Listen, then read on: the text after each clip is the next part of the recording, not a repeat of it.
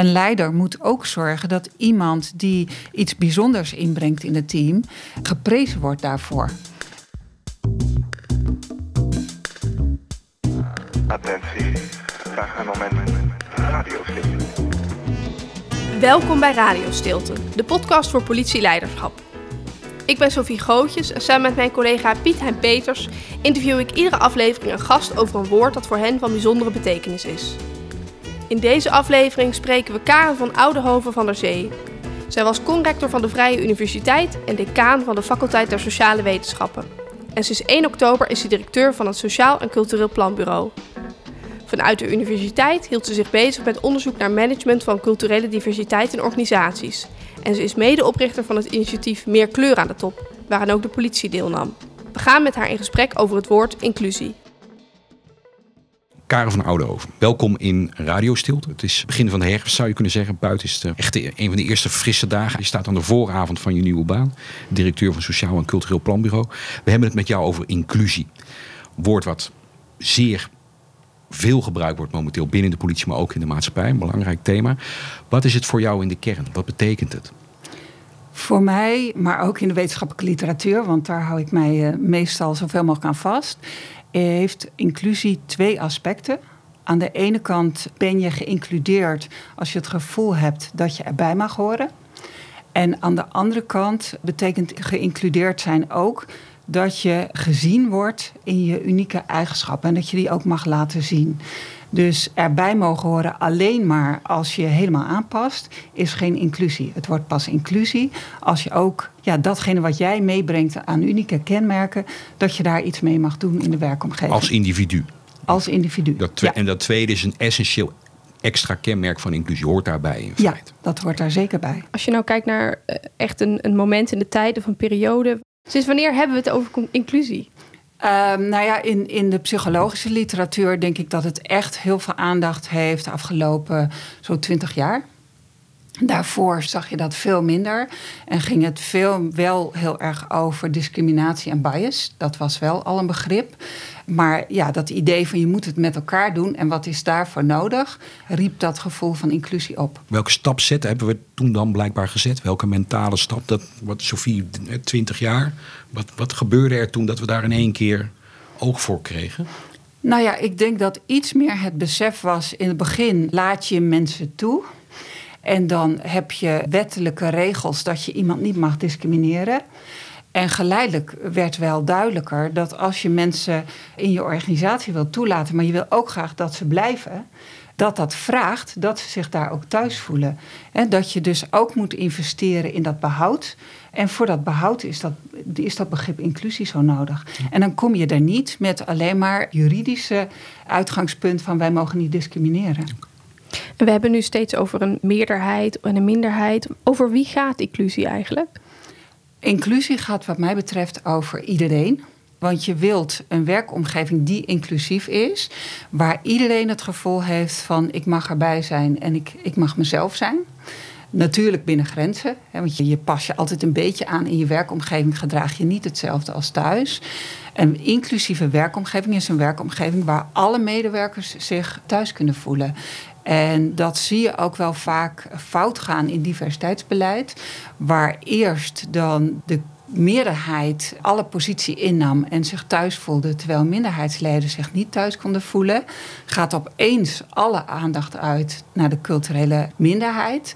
En dan zie je opeens weerstand ontstaan bij de meerderheid, want die gaan zich onzeker voelen. En uit ons onderzoek blijkt dat ook. Zie je dat als diversiteit toeneemt, de culturele meerderheid zich minder geïncludeerd gaat voelen.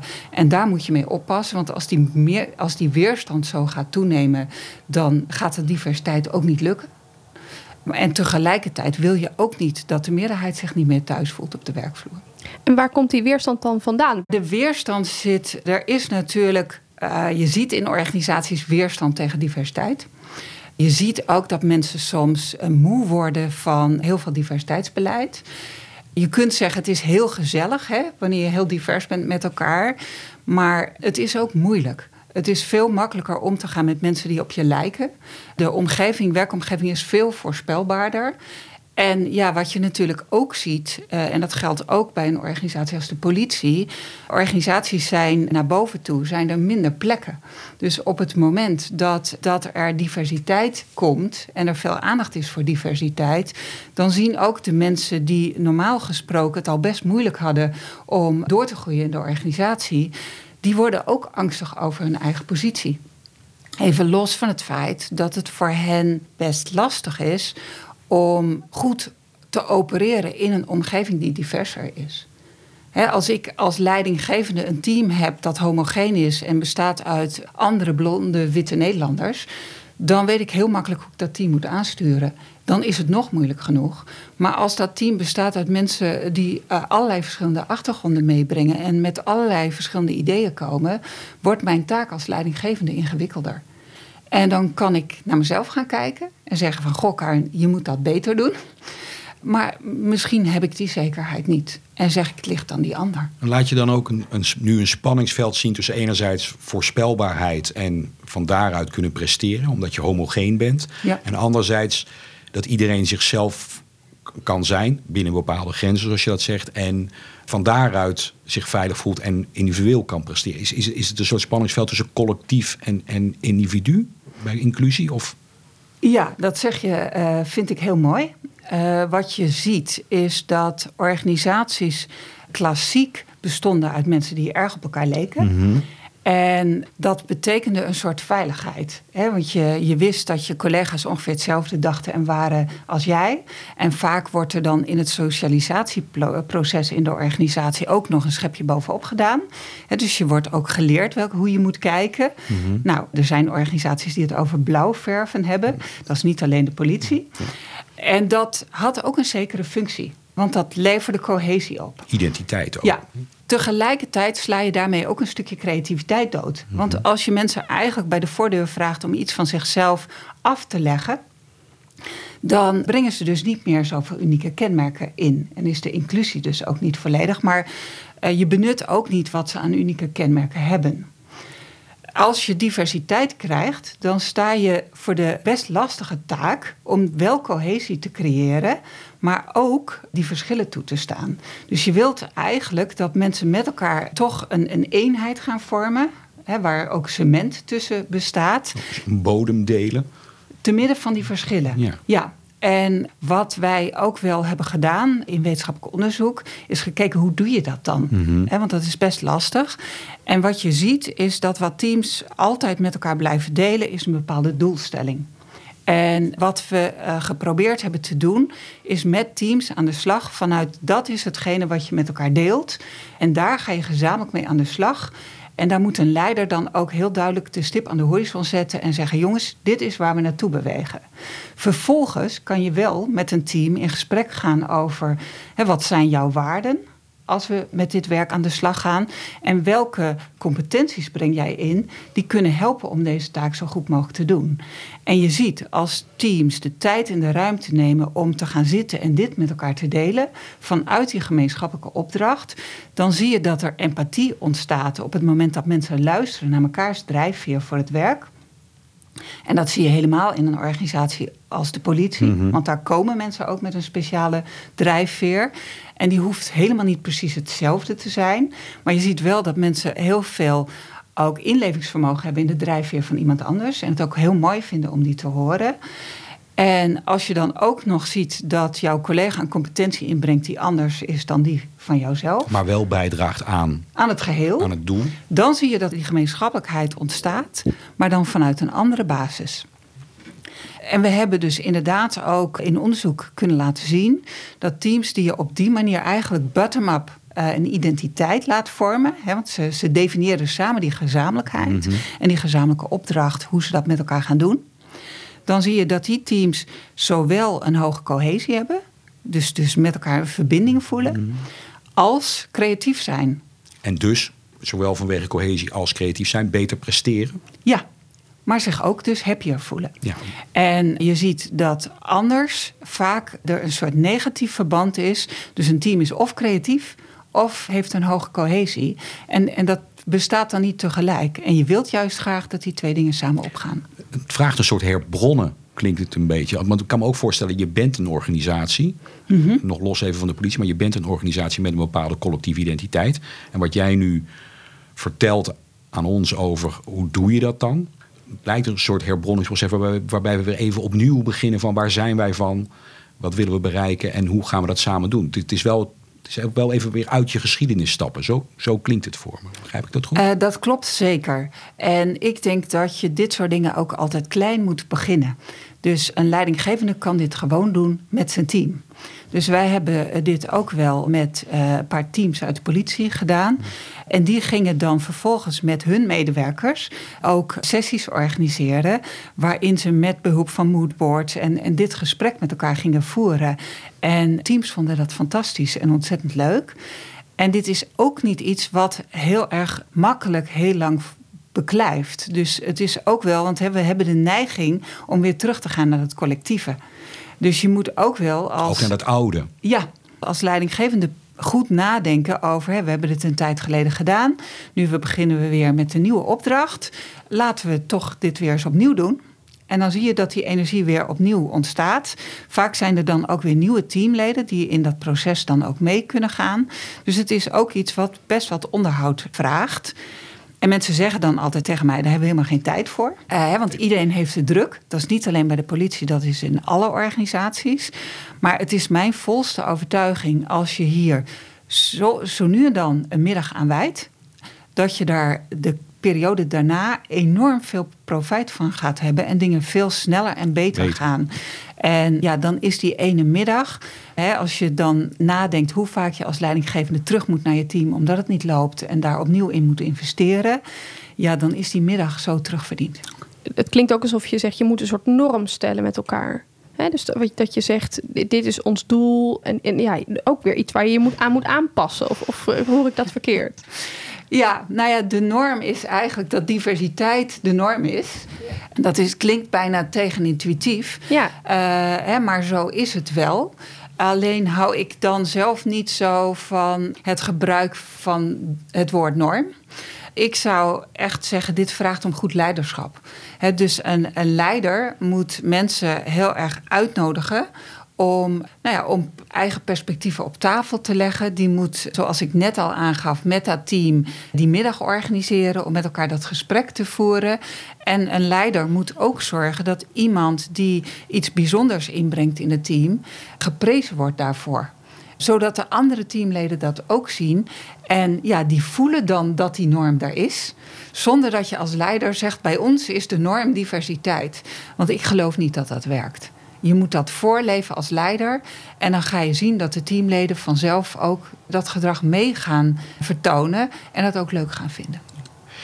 Ik kwam een tekst van jou online tegen en waarin je eigenlijk zegt: inclusief betekent dat iedereen zich gewaardeerd voelt. En ik bleef wat hangen in mijn hoofd op het woord waarderen. Ja, natuurlijk. En je bereikt nooit dat iedereen zich op een moment A uh, volledig gewaardeerd voelt. Dat ja. kan niet. He, we zijn allemaal soms uh, blij op ons werk en op een ander moment wat Juist. minder blij.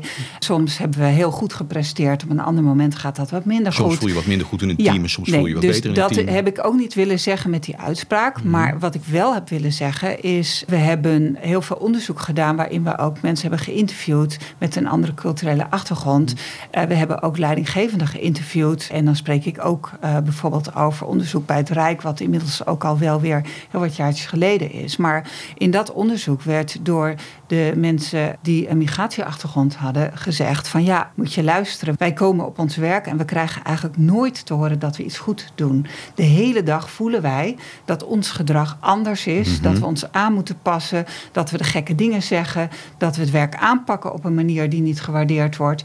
En als je daarin zo'n uh, substantieel verschil hebt tussen mensen uit een culturele minderheid, ja, het zijn rotwoorden. Ja. En waar ik woon is de culturele minderheid inmiddels de culturele meerderheid, maar ik gebruik het toch maar even. Want, je woont in Amsterdam, even voor ja. de luisteraars. Ja. maar in elk geval, je wilt overal dat in de groep mensen met een migratieachtergrond het gevoel van waardering niet lager is dan in de groep mensen ja. Ja. Ja. Uh, met een uh, autochtone achtergrond. Ja, Je zegt al een aantal keer iets over politie. En de politieorganisatie. Daar is de afgelopen tijden veel over gepubliceerd. Meest recent, misschien het meest pregnant ook voor de luisteraars, is natuurlijk de documentaire De Blauwe Familie. Jij hebt ook gewerkt met de politie aan meer inclusief worden. Als jij nu kijkt naar de staat van de politieorganisatie op dit vraagstuk, wat zou je daar nu over kunnen zeggen, willen zeggen? Ja, nou ja, ik heb natuurlijk met heel veel uh, pijn naar die documentaires gekeken. Ik weet dat de politieorganisatie heel erg bezig is met het onderwerp en heel erg haar best doet om inclusief te zijn. En in ieder geval inclusief te worden. Dus het doet dan uh, pijn om te zien dat dat niet lukt. En als je kijkt naar de verhalen die naar buiten komen, ben ik in elk geval heel erg blij dat die verhalen naar buiten komen en dat er zoveel gesprek over is. Mm-hmm. Het lastige van de politie is natuurlijk dat dat gesprek niet alleen in huis is, hè, maar dat daar ook heel veel schijnwerpers op komen, wat ook een bepaalde druk zet op zo'n gesprek binnen en het misschien ook wel minder veilig maakt.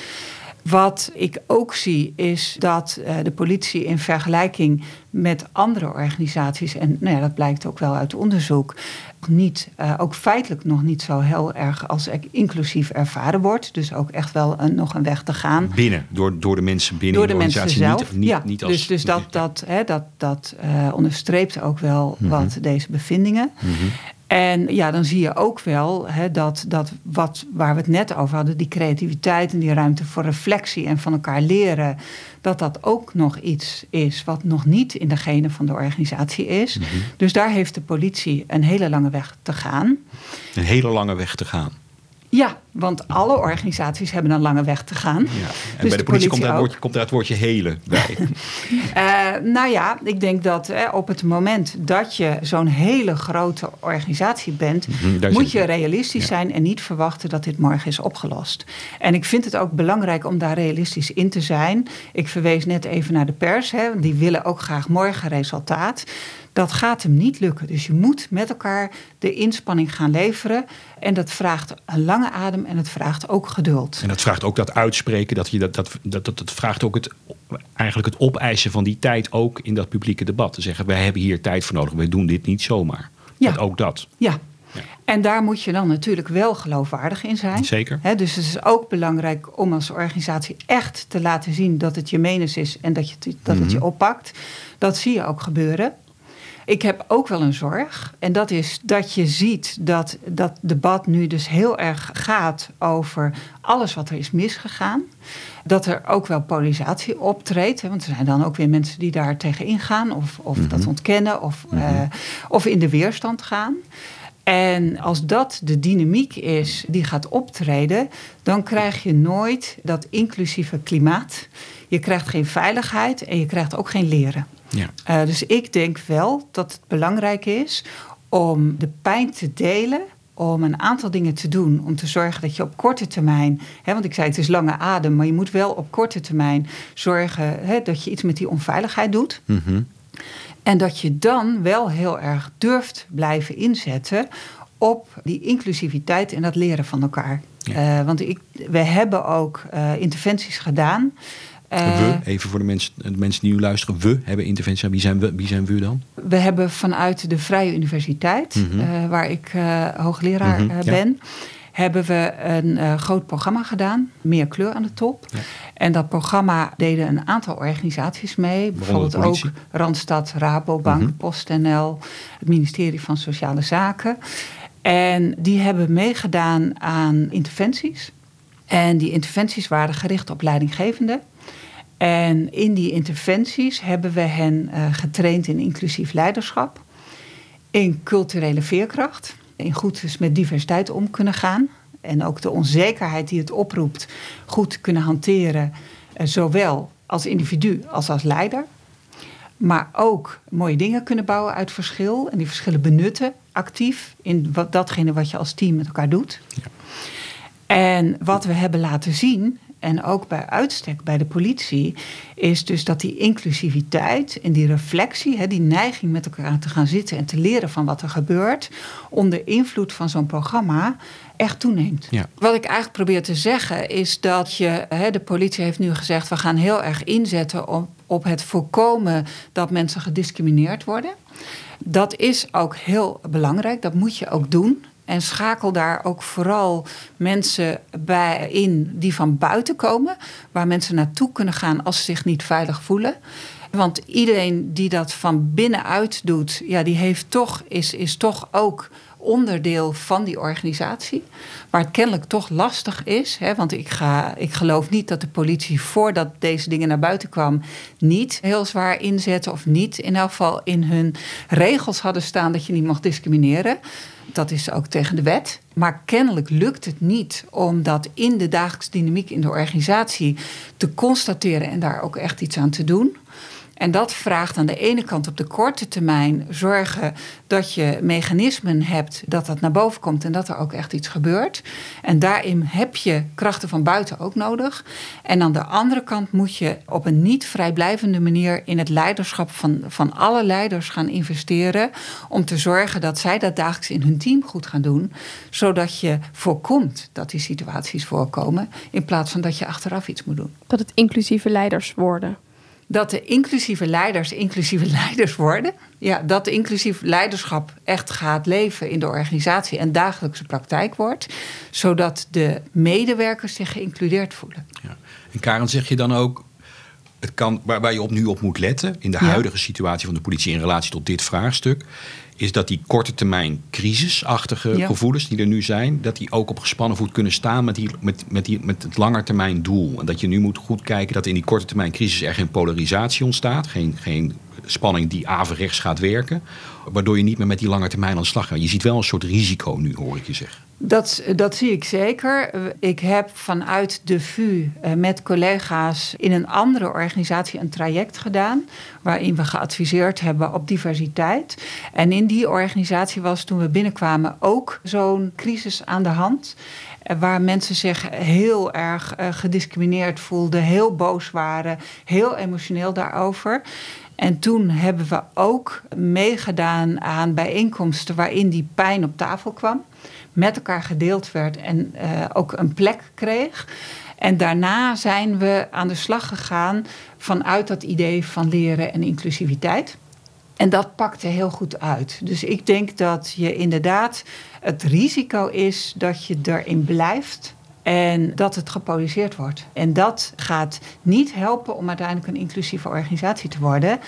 En als ik dit zeg, zullen uh, vast een aantal mensen zeggen: ja, maar die boosheid moet echt, want die is ook nodig. Ik ben ook boos bijvoorbeeld. Hè. Sommige mensen zullen dat ook gewoon zelf ja. zo voelen. Ik ben uh, boos, ik voel me. Ja, dat snap ik ook heel goed. En zorg dat je je boosheid deelt. Maar zorg ook dat je op een gegeven moment de stap zet van: hè, kan ik in deze organisatie ook weer vanuit een andere modus verder?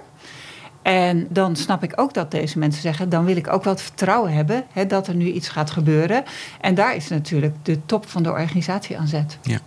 En ik hoorde in het begin hadden we het ook even over Karen dat niet alleen zo'n zo'n minderheid uh, zich veilig moet gaan voelen, hè, niet gediscrimineerd, et cetera. Uh, maar ook de, de culturele meerderheid, die moet, daar moet ook aandacht voor zijn. Hoe doe je dat? Want het lijkt alsof eigenlijk uh, met die erkenning voor al die vreselijke verhalen, zoals je dat zegt, terecht. Um, dat eigenlijk een grote groep even zich onveilig voelt. Want die meerderheid die voelt zich ook bedreigd. Die zegt, oh, ik herken me hier niet in. Hè? Bijvoorbeeld, ik heb het anders beleefd. Hoe maak je het voor iedereen veiliger? Nou ja, ik denk dat je twee dingen tegelijk moet doen. Ik denk dat, uh, en dat zie je natuurlijk ook wel in de politieorganisatie, want wij zijn ook gevraagd om die programma's te verzorgen uh, met leidinggevenden uit verschillende teams. En met die teams zijn we dan ook in gesprek over dat leren en, en, en de positie, de plek die iedereen uh, verdient in dat team. En daar moet je niet mee ophouden. En ik denk dat het heel belangrijk is dat de top van de organisatie ook een visie blijft uitstralen. waarin hè, politie voor iedereen concreet wordt. Waarin ook dat leren van elkaar, het nodig hebben van alle krachten in de politie en alle verschillende uh, achtergronden van mensen om het met elkaar het werk goed te blijven doen dat je daar ruimte voor moet houden. En dat je daar ook echt, nou ja, dat je niet van het ene verhaal moet schieten in het andere verhaal, omdat de pers dat graag wil. Hè, of uh, omdat een groep mensen heel boos zijn. Nee, daar moet je iets mee doen. Maar je moet niet ophouden datgene wat je op lange termijn wil neerzetten, om dat heel duidelijk voor het voetlicht te blijven brengen. Ik moet al een paar minuten denken aan een podcast die wij eerder maakten met Danielle Brown. Zij is cultureel antropologe. Wij hadden het met haar over patronen. Mm -hmm. En zij zei daar, en ik parafraseer haar nu, ja. uh, zij zei daarin, ja, bij de politie is die homogeniteit, die culturele homogeniteit, misschien nog wel wat belangrijker dan bij andere organisaties. En dat heeft te maken met een gevoel van veiligheid wilt hebben. Zij kwam ook met het voorbeeld, als je in een bar stapt waar gevochten wordt, dan wil je zeker weten dat je collega achter je staat. Op het Ja. moment dat daar met krukken gegooid wordt en al die dingen meer. Dat, dat, dat, en dat, ze zei, dat, is, dat is heel diep intrinsiek aan, aan de politieorganisatie. Waarom ik dat vertel is omdat ik zelf het beeld heb dat voor de politieorganisatie dit vraagstuk van inclusie nog eigenlijk nog ingewikkelder is. Juist vanwege dat soort genetisch materiaal. Dan voor andere organisaties. Klopt dat? Of zeg jij nou, maak het jezelf niet zo makkelijk, Piet Hein? Het klopt dat op deze manier er altijd geopereerd is. En vanuit deze gedachte er ook altijd heel erg geïnvesteerd is in die sterke cultuur, in die sterke politiecultuur. En er zijn natuurlijk ook allerlei mechanismen die maken dat het nog eens versterkt wordt.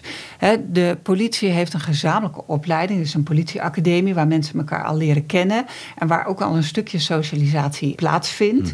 Mensen komen in een, een, in een eenheid terecht, uh, daar hebben ze collega's, daar maken ze met die collega's hele uh, intensieve dingen mee. Dat schept een band. Daar ontstaat uh, cultuur. Ja, maar je ziet dus ook dat de leiding ja, een, een aantal jonge mensen onder zich heeft... die op een gegeven moment ook omhoog willen. En daar zijn al banden gecreëerd. Dus je ziet allerlei mechanismen die door het feit... dat er zoveel druk staat en zoveel spanning is in dat werk... Mm-hmm. maken dat keuze voor iemand die op je lijkt... Hè, of met wie je heel fijn hebt samengewerkt... het opereren vanuit die gelijkheid... een heel sterk mechanisme is. Ja. Maar ik wil daar twee dingen ja. naast plaatsen... Het ene is dat uh, ik eerder al zei dat je ook cohesie kunt bereiken op een andere manier. En ook wel juist op die situaties waarin die eenheid zo nodig is. Je kunt voorbereiden en met elkaar kunt afspreken. Hè, daar doen we allemaal dit. Want daar zijn ook protocollen voor. Mm-hmm. En je maakt mij niet wijs dat dat dan niet kan, omdat mensen verschillende culturele achtergronden hebben. Dat is de, denk ik één. Het tweede is dat ik ook gesproken heb, bijvoorbeeld met mensen van Schiphol. En die zeiden van ja, als het spannend wordt, hebben we ook creativiteit nodig. Dus je moet in die lastige situaties ook improviseren en dingen bedenken. Je moet juist begrijpen dat je juist dan diversiteit nodig hebt. Dan heb je ook die diversiteit nodig. Uh, dat is misschien niet in de eerste split second, maar daarna wel. Mm-hmm. Dus daar heb je ook baat bij. Mm-hmm. En het laatste is, wat ik al eerder zei, op het moment dat je ergens binnenkomt, is tegenwoordig die situatie ook anders.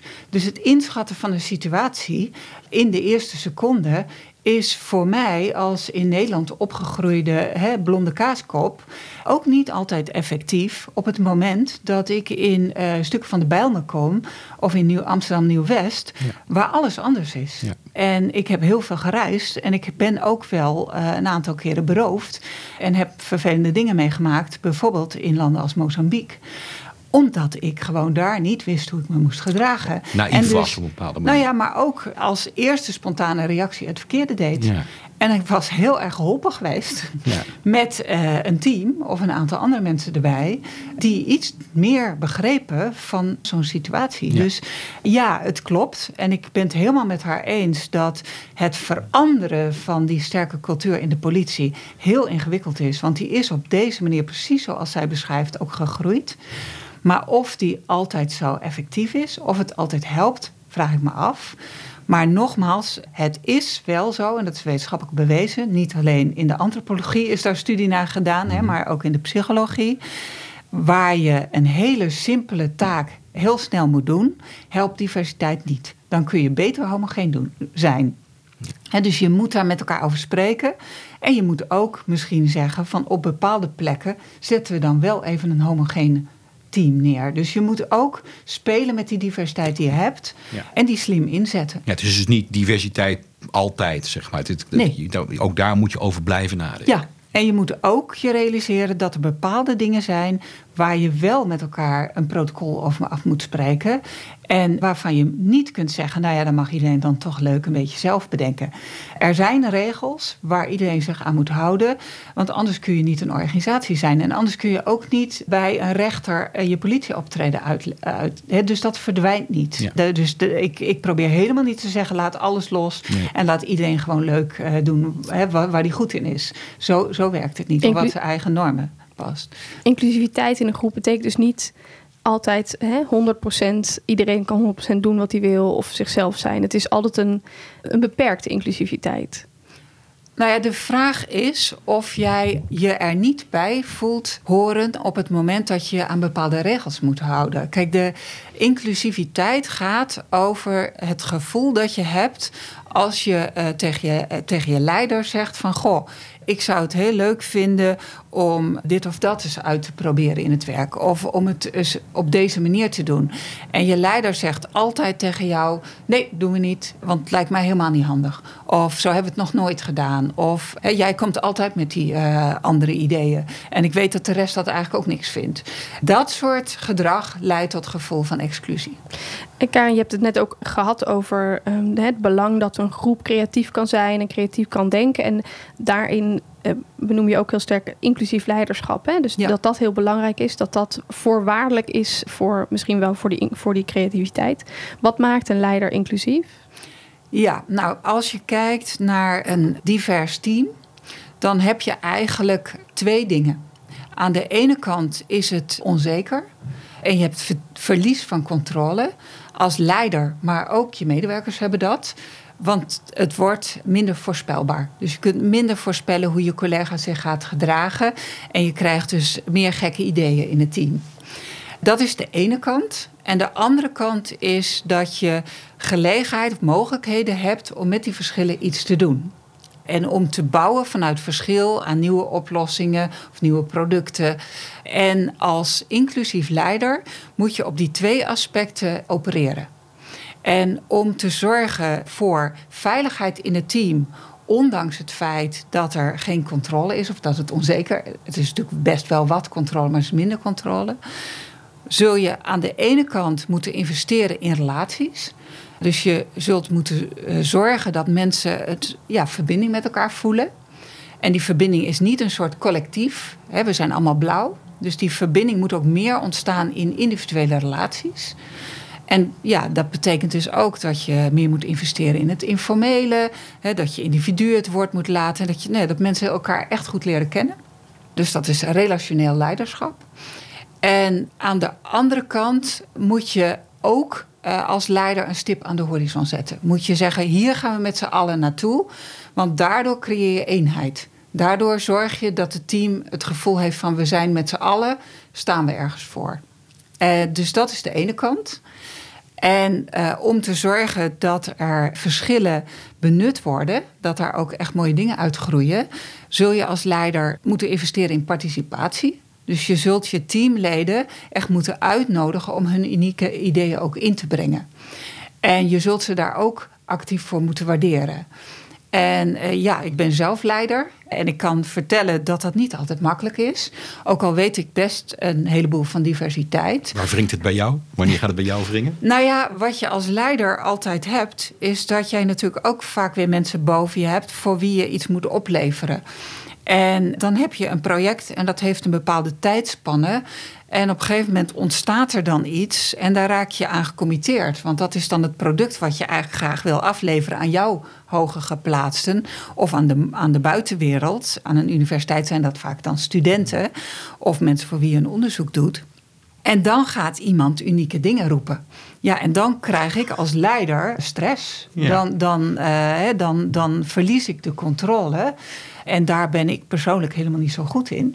En dan zit er een spanningsveld tussen de stip op de horizon, in dit geval dat project van ik moet het dan, dan dat gaan opleveren, en dat relationele leiderschap wat bij die unieke stem op dat moment van je gevraagd wordt. Dat, dat wringt dan. nou ja, dat, dat, is uiteindelijk heeft dat, doet dat ook iets op de relatie, maar het heeft ook met inhoud te maken. Want misschien komt mijn medewerker wel met een supergoed idee.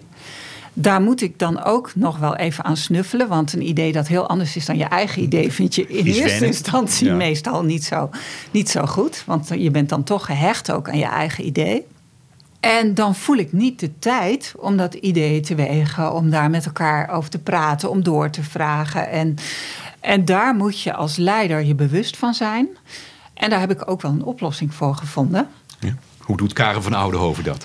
Ja, nou ja, wat, wat ik dus zelf, en dat is eigenlijk, ja, het is eigenlijk te banaal voor woorden. Als ik begin met een project, dan probeer ik in, helemaal aan het begin een sessie te organiseren en te zeggen: jongens, eh, dit is de opdracht waar we de komende periode voor staan. En zullen we vandaag gewoon eerst eens even een rondje doen om van jullie allemaal te horen wat je gedachten daarbij zijn. Nou ja, en dan eh één of twee weken later doe ik dat nog een keer. Ja, en dan ontstaan de contouren en dan maken we een schets en dan gaan we dat uitwerken. En dan is in de een week voor het einde, ja, dan kan iemand komen met een idee dat dat weer totaal onderuit haalt. Maar dan moet er wel hele grote urgentie zijn. Doen we daar nog iets mee? Maar dan moet je ook als team met elkaar zeggen van jongens, nu moeten we even door op de weg die we zijn ingeslagen. Waar blijft, wat wij ons in de Ja. voorbereiding afvroegen, is waar blijft als leidinggever dan nog jouw inhoud? Want het lijkt meer alsof je een soort procesontwikkelaar bent, procesbegeleider. En dan ben je vooral een soort eh, neutraal iemand die ervoor zorgt dat alles, hè, dat, dat we ergens uitkomen. Maar, maar je bent ook gewoon zelf een hele eh, gerenommeerde hoogleraar met veel inhoud. Dus dat, dat ergens, en dat kan ik als leidinggever bij de politie ook voorstellen. Je hebt er ook zo- gewoon zelf verstand van. Dat, kan, dat, kan dat wringen? Ja, nou ja, ik denk dat eh, er zijn twee dingen. Er, er is wat je zelf inhoudelijk kunt toevoegen en er is je eigen ego. Ja. En ik denk datgene wat je zelf inhoudelijk toe kunt voegen, dat kan je prima inbrengen in het team. En ik merk ook vaak dat mensen dat heel prettig vinden. Ja. Dat ze ook wel graag willen dat je als leider eerst een beetje uitlegt van hoe zit het dan? Heb je daar zelf al eerst een gedachte bij? Ja, dus, dus dat wil helemaal niet zeggen dat dat uitgevlakt raakt. Maar wat je vaak doet als leider, is dat je je verhaal verteld hebt en dat je dan je oplossing presenteert. En dat je dan vraagt: zijn mensen het er eh, Ja. mee eens? En dan zijn er een paar mondige lieden die dan nog wat tegengas geven en dan stokt het. En pas als je dan gaat uitvoeren, merk je dat sommige mensen nog helemaal niet zo blij zijn met wat jij daar op tafel hebt gelegd. En dan heb je onvoldoende geluisterd. Dus dit gaat over. Ja, en dat, dat komt natuurlijk niet alleen door ego, dat komt ook door controlebehoeften.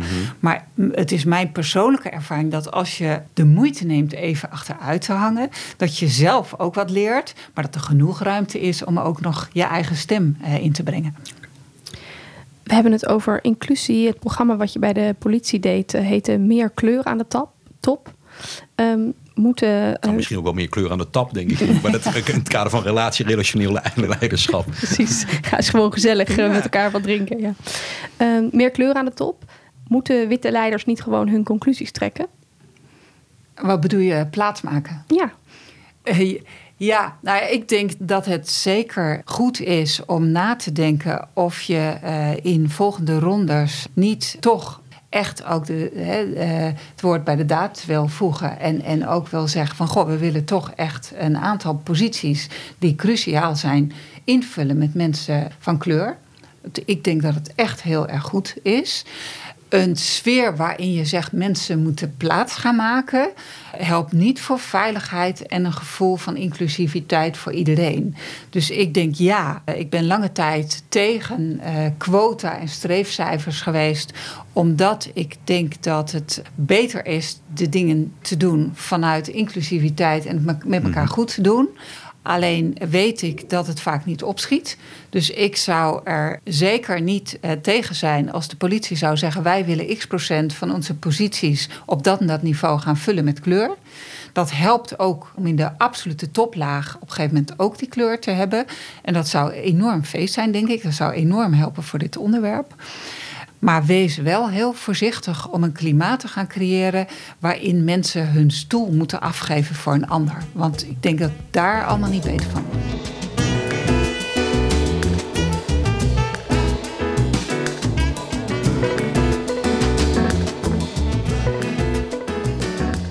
We zijn aan het einde gekomen van deze aflevering van Radio Stilte.